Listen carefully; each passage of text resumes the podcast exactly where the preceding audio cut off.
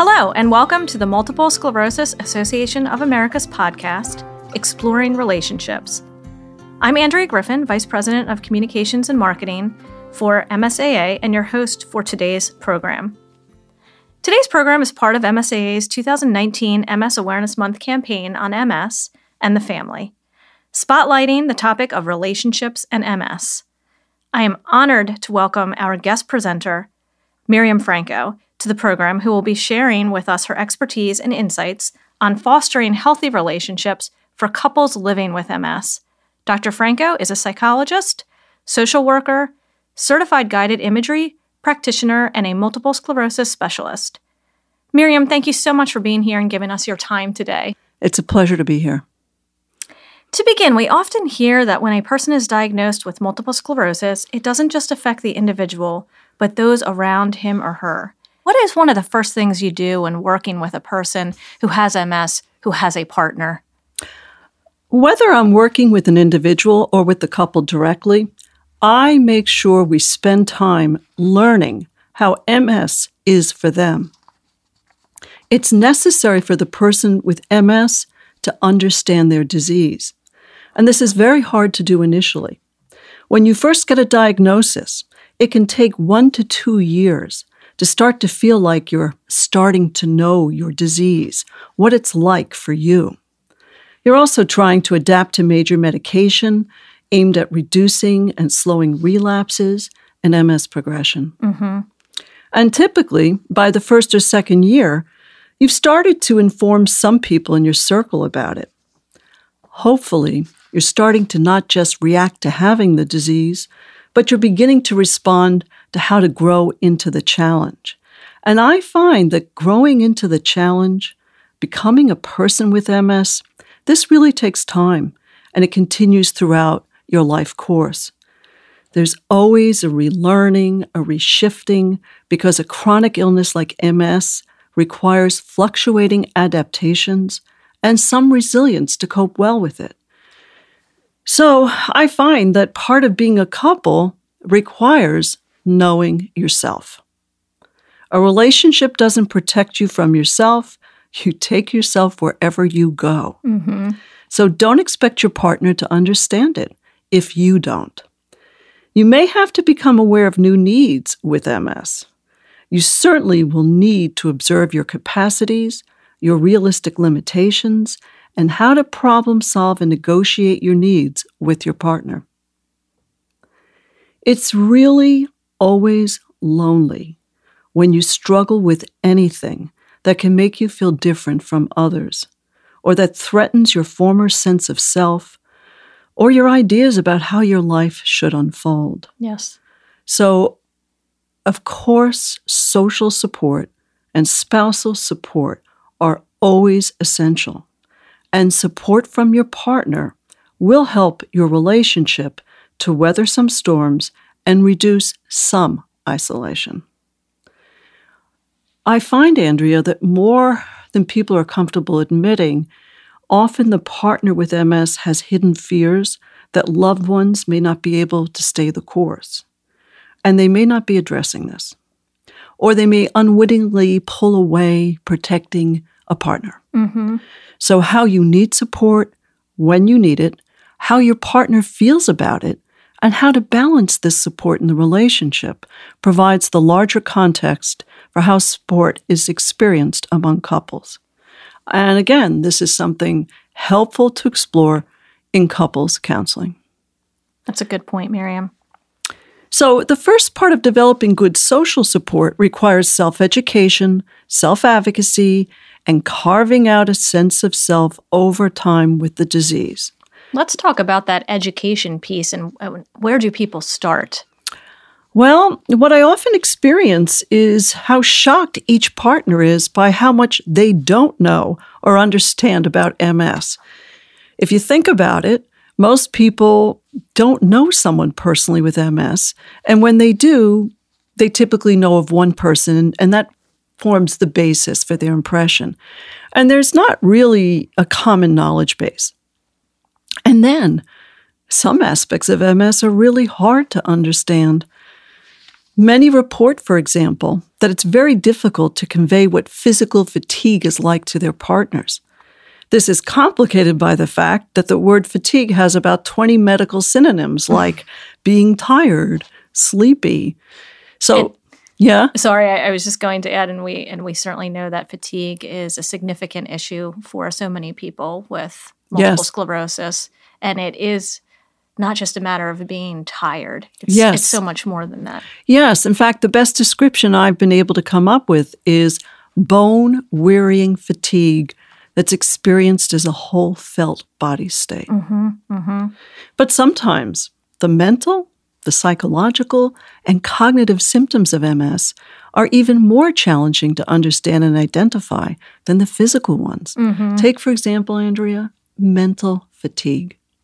Many with MS experience mental fatigue more than the MS community and practitioners tend to grasp or identify. Mental fatigue can require rest periods, but it doesn't necessarily require lying down or getting off your feet. Rather, it may require slowing down multiple sources of input, like lots of people talking at once, or feeling like you're taking in too much information at once, or there's too much clutter in your visual pathway. If there is cognitive difficulty or mental fatigue, I can't recommend enough the importance of getting connected with MS social workers or psychologists. They really are just as important a member of your team as our other MS specialists. Mm-hmm. An MS experienced or certified social worker, a psychologist, even a psychiatrist can greatly help people with MS and their partners to first understand what it's like to have MS for that individual. And because cognitive issues are not well understood by the person experiencing them, and they often have so much fear about talking about them, the MS mental health practitioner can really help with this. Absolutely. Miriam, we've talked a lot about communication with one's partner. Um, let's talk a little bit about communication when children are involved. Okay. Well, it's difficult to answer this question because so much depends on the age and the developmental stage of the child.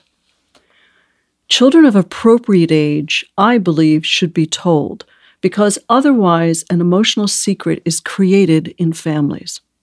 Secrets actually increase more anxiety and they promote distrust in the child that their parents or significant figures can handle or make contact with distressful or painful topics. Children do need to be taught about privacy regarding who they share this information with. Balance or symmetry in parent child relationships is also important here. It's okay for children of a reasonable age and capacity to help a parent manage their MS in some way, as long as this is not a rigid, ongoing role. All families sometimes require their members to temporarily take on a caring or helpful role that they may not do otherwise. Mm-hmm. But the key here, Andrea, is not developing repetitive patterns wherein the child or the teen is rewarded for their adult capacities and contribution to the family to the cost of letting go or relinquishing their natural childlike dependencies. So children need to be uneven, drop a stitch, to still be silly, not responsible, or just times just plain self oriented. If they become too accommodating, responsible, or pseudo mature, they run the risk of becoming a parentified child and they'll have mm-hmm. difficulties in relationships later in life. So, mm. role flexibility here is key. It's those patterned asymmetries you want to watch out for. There are some marvelous books and guides on how to talk to your child or your teen about your MS. Major organizations like the MSAA provide these, and this is also something that can be discussed in a support group or perhaps a weekend program for couples that some of the MS organizations offer. Thank you for touching on that, Miriam. We know that many of our listeners out there have children and they are trying to figure out how to best communicate multiple sclerosis, the challenges associated in in an appropriate in an age appropriate way. So thank you for touching on that. I want to move on to talking about um, the symptoms and and so you touched on earlier fatigue, which we know is mm-hmm. is certainly a significant issue for many people with MS. Um, we want to talk a little bit about symptoms and their impact. Can you touch on how certain symptoms of MS can cause difficulties in relationships between couples and ways to address them? Yes. I think the first thing to remember for many folks is that neurologists do not typically spend time on symptom management. Your neurologist has to focus on the progression of your disease, your MRI report, and how your medicine is working. An MS nurse, if one is available, or an MS experienced social worker or psychologist may be able to help you start to talk about symptom management and how it's affecting you and your relationship. Some of the more embarrassing symptoms, like bladder or bowel issues or how to manage sexual relations, aren't always easy to learn online. Right. And even if you do understand them, it can be hard to know how to talk about this effectively with your partner. Sure. And this may not be a high skill set already established in the relationship, but it will become an important one to learn rather than allow fear, resentments, or distance to build up. I also find that for women with MS, most gynecologists are not prepared to help them with bladder or sexual concerns. If you do have pelvic health specialists, nurses, or physical therapists who are trained or certified in this area, this specialty, they can be terrific in teaching you ways to manage bladder symptoms, decrease sex drive, best ways to manage intercourse, and many concerns that can arise, and they can discuss them in particular detail as it fits your needs. Mm-hmm. Very important point. So let's let's again examine one of the major symptoms to manage an MS, which you mentioned before, Andrea. It's the most common one, fatigue, and how it may impact a couple. So physical fatigue, and for many, mental fatigue, can negatively impact the couple system because it can interrupt almost any activity. Bone wearying fatigue can occur for some the same time every day, that 1 to 2:30 sudden drop in the afternoon mm. where you feel like someone turned a switch on your back and all of a sudden you got to rest, you got to get off your feet, you sort of go kerplunk. Mm-hmm. For some, it becomes a predictable uh, time of the day over time. Yet for so many, it varies and it's not always daily. And this can create temporary havoc and sometimes resentment, not often shared by the other partner. It's hard to have sudden bouts of fatigue because most people have planned days and others they're responsible for. They hate to have to take rest periods because it pulls them away from an activity or from their life or sure. it requires a sudden change in transportation changes. Mm-hmm. And these time outs remind you that you have MS. So when you feel tired, it's hard to sustain a good feeling about yourself. Our first sense of self is a body self, so when the body doesn't feel so good, the rest of us doesn't either. And women have a tendency that when they don't feel good, they think and feel that they're unattractive. Hmm. So there can be a sense of loss or guilt that your illness is impinging on others, not to mention deep frustration. So, certainly, fatigue impacting so many facets. Yes. So, sometimes what I do for couples and for the person with MS is I try to first get them to accept their fatigue and the necessity to take rest periods. I tell them, remember, this is your body speaking to you. I try to encourage them to make these enhanced rest periods, shift their framework, Use it as a time to experience deep relaxation. Expand your belly breathing, your meditation, or your guided imagery practice. If you can't use it as a time to get deeply relaxed, then practice belly breathing. Um, learn to accept and breathe into these timeouts. And I think the people around you will come to feel more at ease also because you're normalizing them. You may also be able to keep a phone nearby, listen to music. I think you have to also consider pacing for major family events or date mm. night with your spouse because fatigue requires flexibility. Also, drinking alcohol won't help because it acts as a depressant on your respiratory system. So, watch your alcohol intake when you're experiencing fatigue.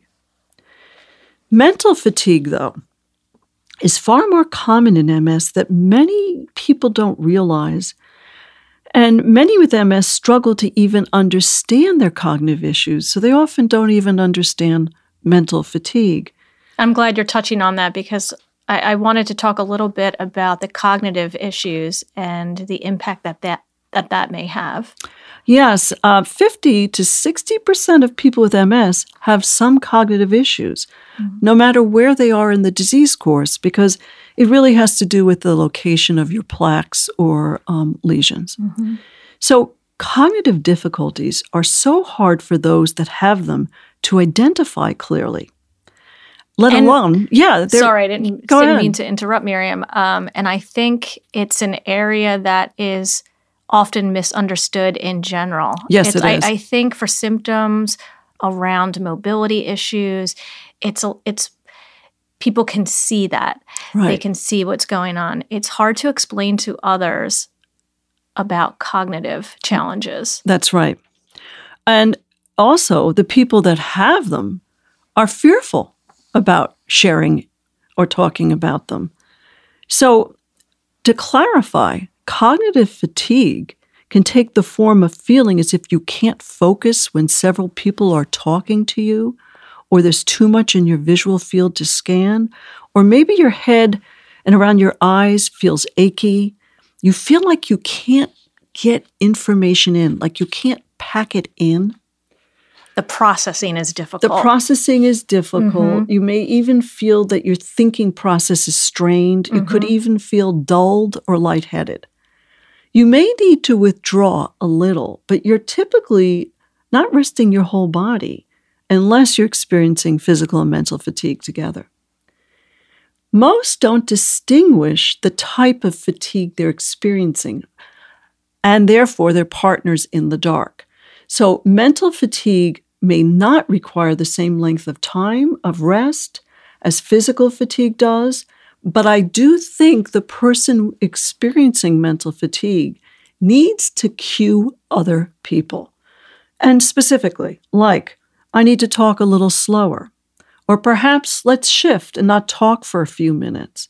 Rather than passively continuing the discussion or activity and hiding it. So, going back to the point about communication. Right.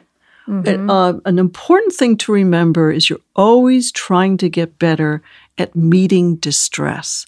Mm-hmm. Though you may have to talk about hard, painful, or difficult topics, the most and the best practice is to meet distress with your partner. It tends to actually create more sense of trust in the partnership that we can touch things, even yeah. if we don't know what to do with them yet.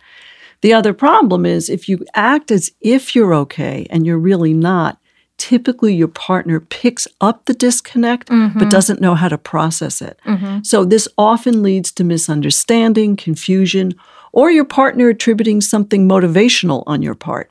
And this can blossom, and you really want to interrupt this kind of pattern. And can ultimately cause some other issues within the relationship. Tension within the relationship, yeah. right.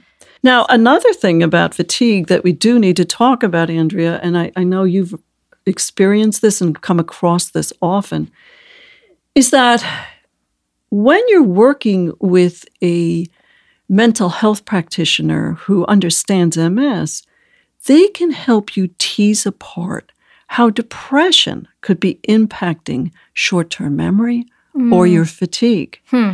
And so depression really is three to four times more common in MS because it's connected to the physiology of the mm-hmm. disease, the mm-hmm. actual structure of the disease process.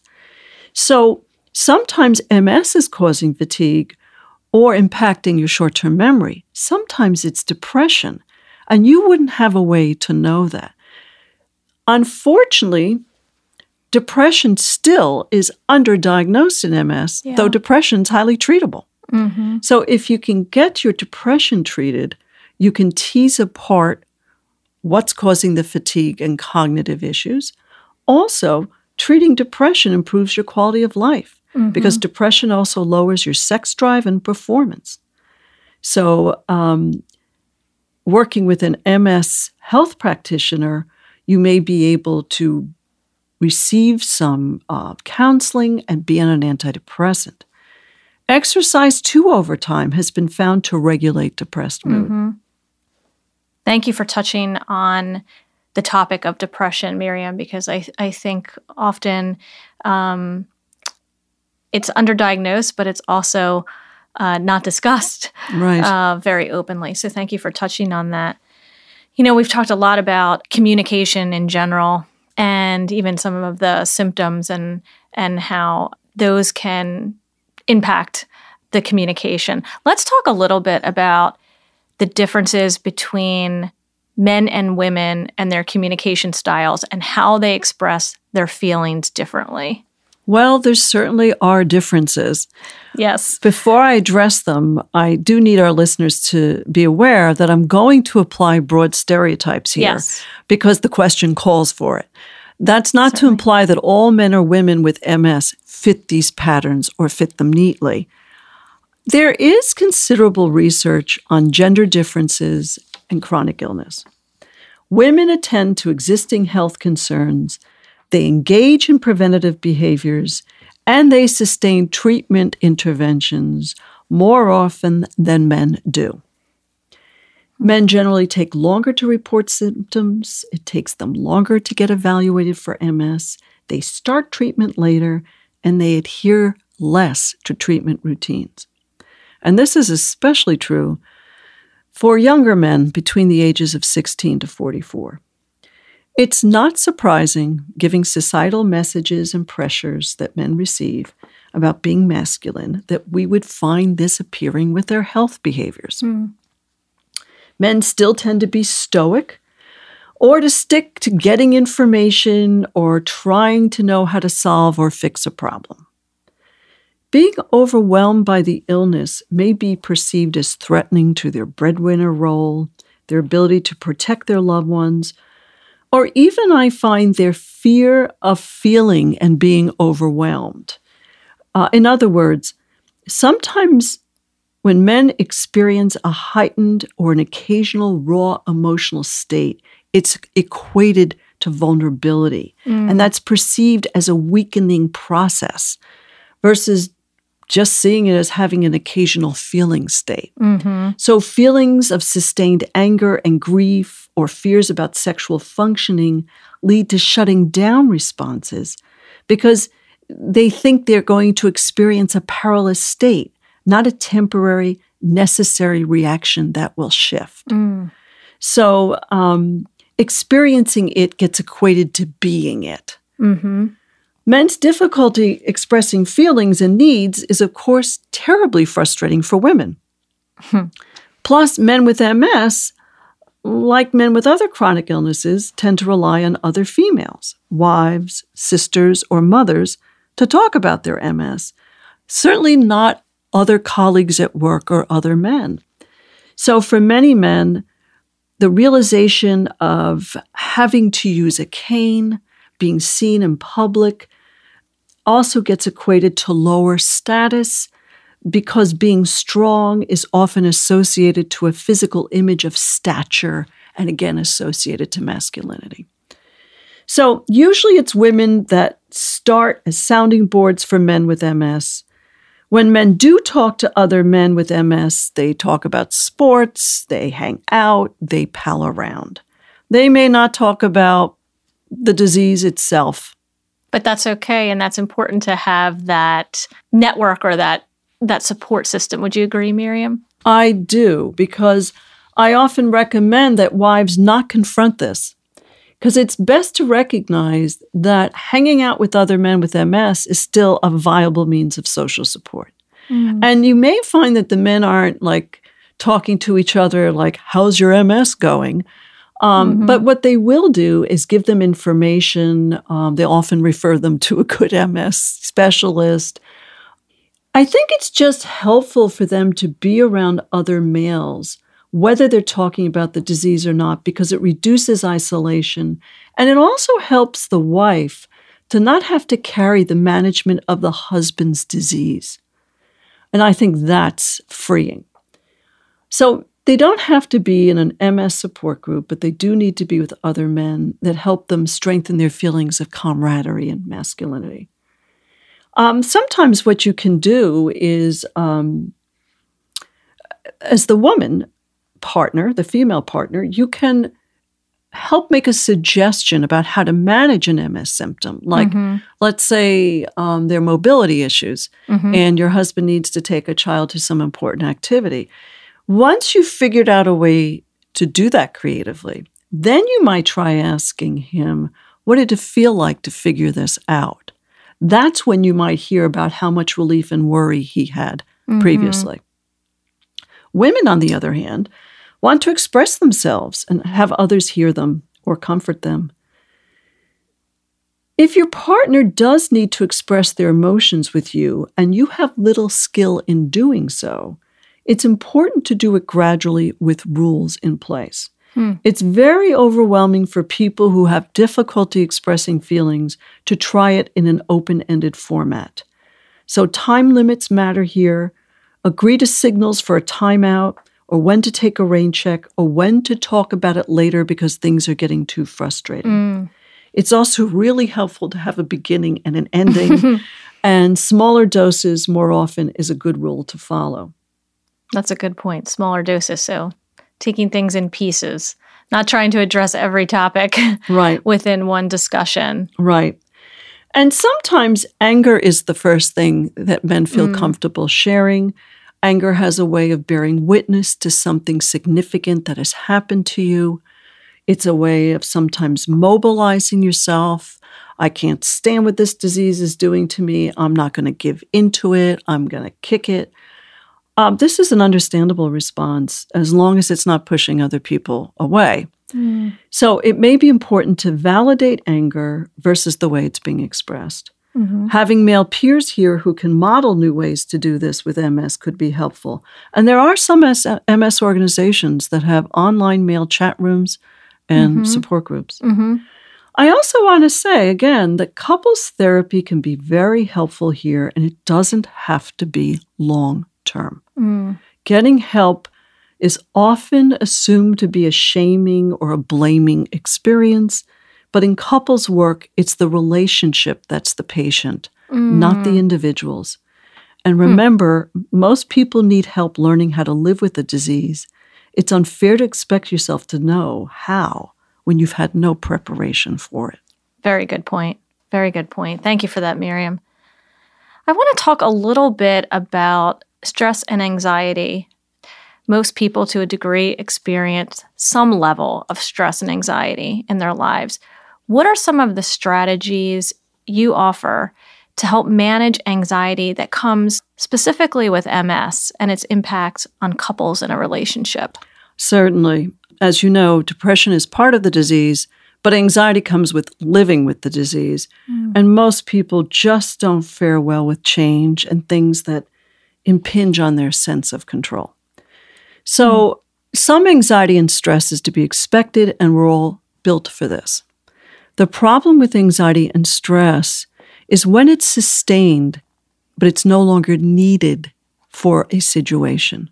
So it continues to pile up or build up. Mm. And it's building up in the body. Mm-hmm. So without having periods of interrupting it or breaking it up with intervals of deeper rea- relaxation or lowered reactivity.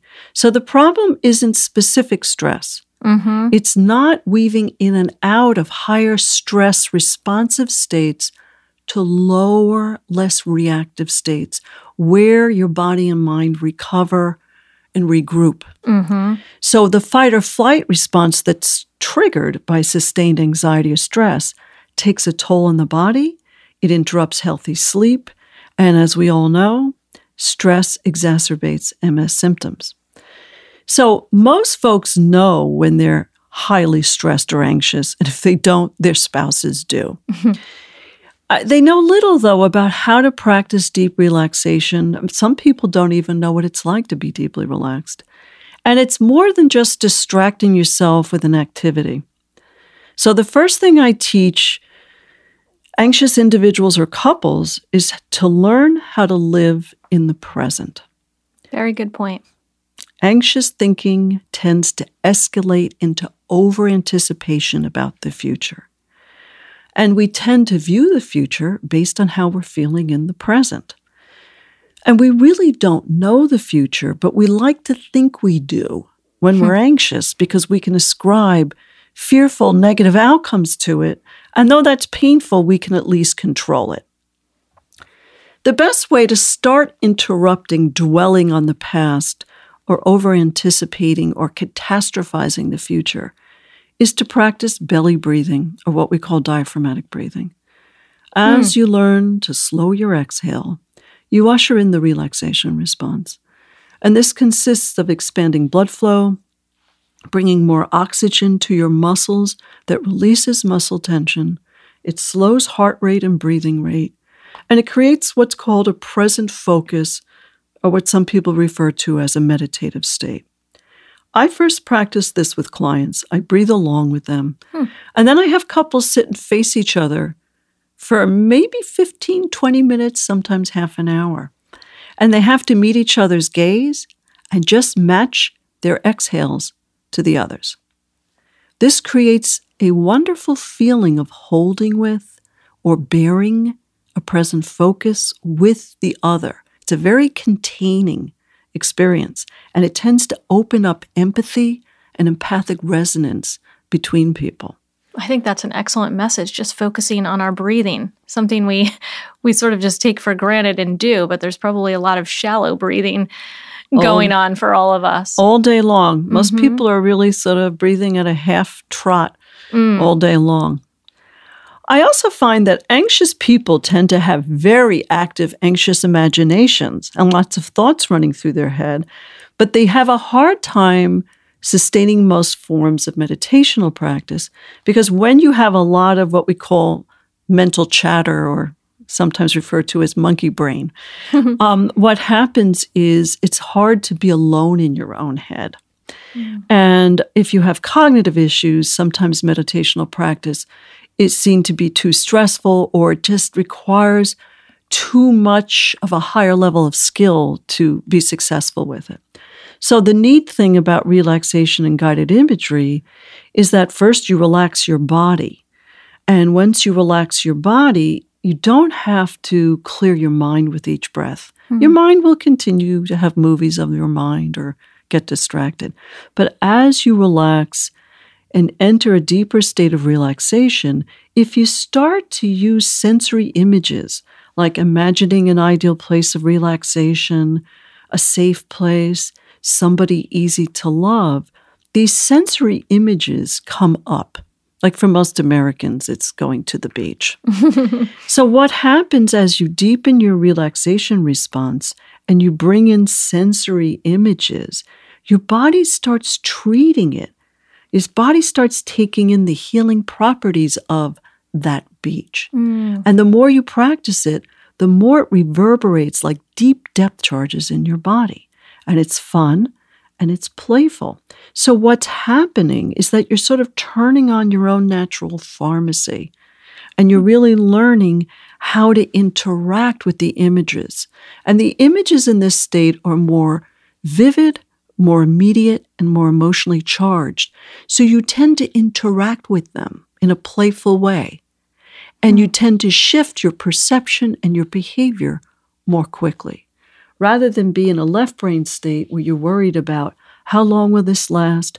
Do I deserve it? Who's going to take it away from me? What's going to happen next? Mm. Etc. Etc. You have more of a, an experience of a felt body state of being in an experience.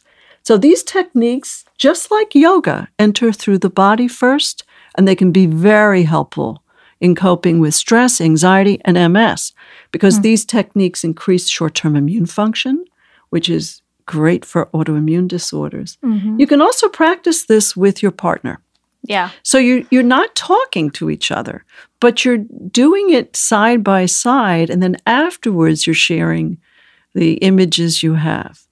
I think that's a great point. That's Yeah. something that that couples can do together. So just learning to interrupt this automatic pilot response of our anxiety and stress, kicking the fight or flight response down is very helpful. I call it weaving. Even if you don't get into a deep state of relaxation, you're really learning to kick that fight or flight, that anxious, stressful response down. And it's good for your body. There really are so many things out there that people can try now that are more right brained and allow them to reduce emotional or interpersonal upheaval. Hmm. I do have a suggestion though. When you do have to discuss a hot topic Yes. and you're anxious about talking to your partner, it's really important to not expand your focus of concern or worry. When people are anxious, they tend to think in all or nothing, black or white terms, and to exaggerate how bad or large things feel Hmm. because mood always affects perception. Sure. So, keeping tasks or topics focused on the present, breaking them into smaller, bite sized units is very important for couples. Also, one step at a time, problem solving one step at a time, allowing and normalizing feelings of loss of control while allowing the effects of loss to be grieved and expressed are just really helpful to couples. Excellent advice, Miriam. Thank you so much. We really appreciate your time and expertise in speaking with us today. Well, that concludes our podcast, Exploring Relationships. On behalf of MSAA, I would like to thank Miriam Franco for the excellent information she has shared with us on this very important topic. I would also like to thank Gradwell House Recording for hosting us today and producing the program, and our funding partner, Sanofi Genzyme, for supporting this podcast, as well as additional programs as part of our MS Awareness Month campaign. This podcast, along with additional information on multiple sclerosis, can be found on MSAA's website at mymsaa.org. Once again, thank you very much for joining us.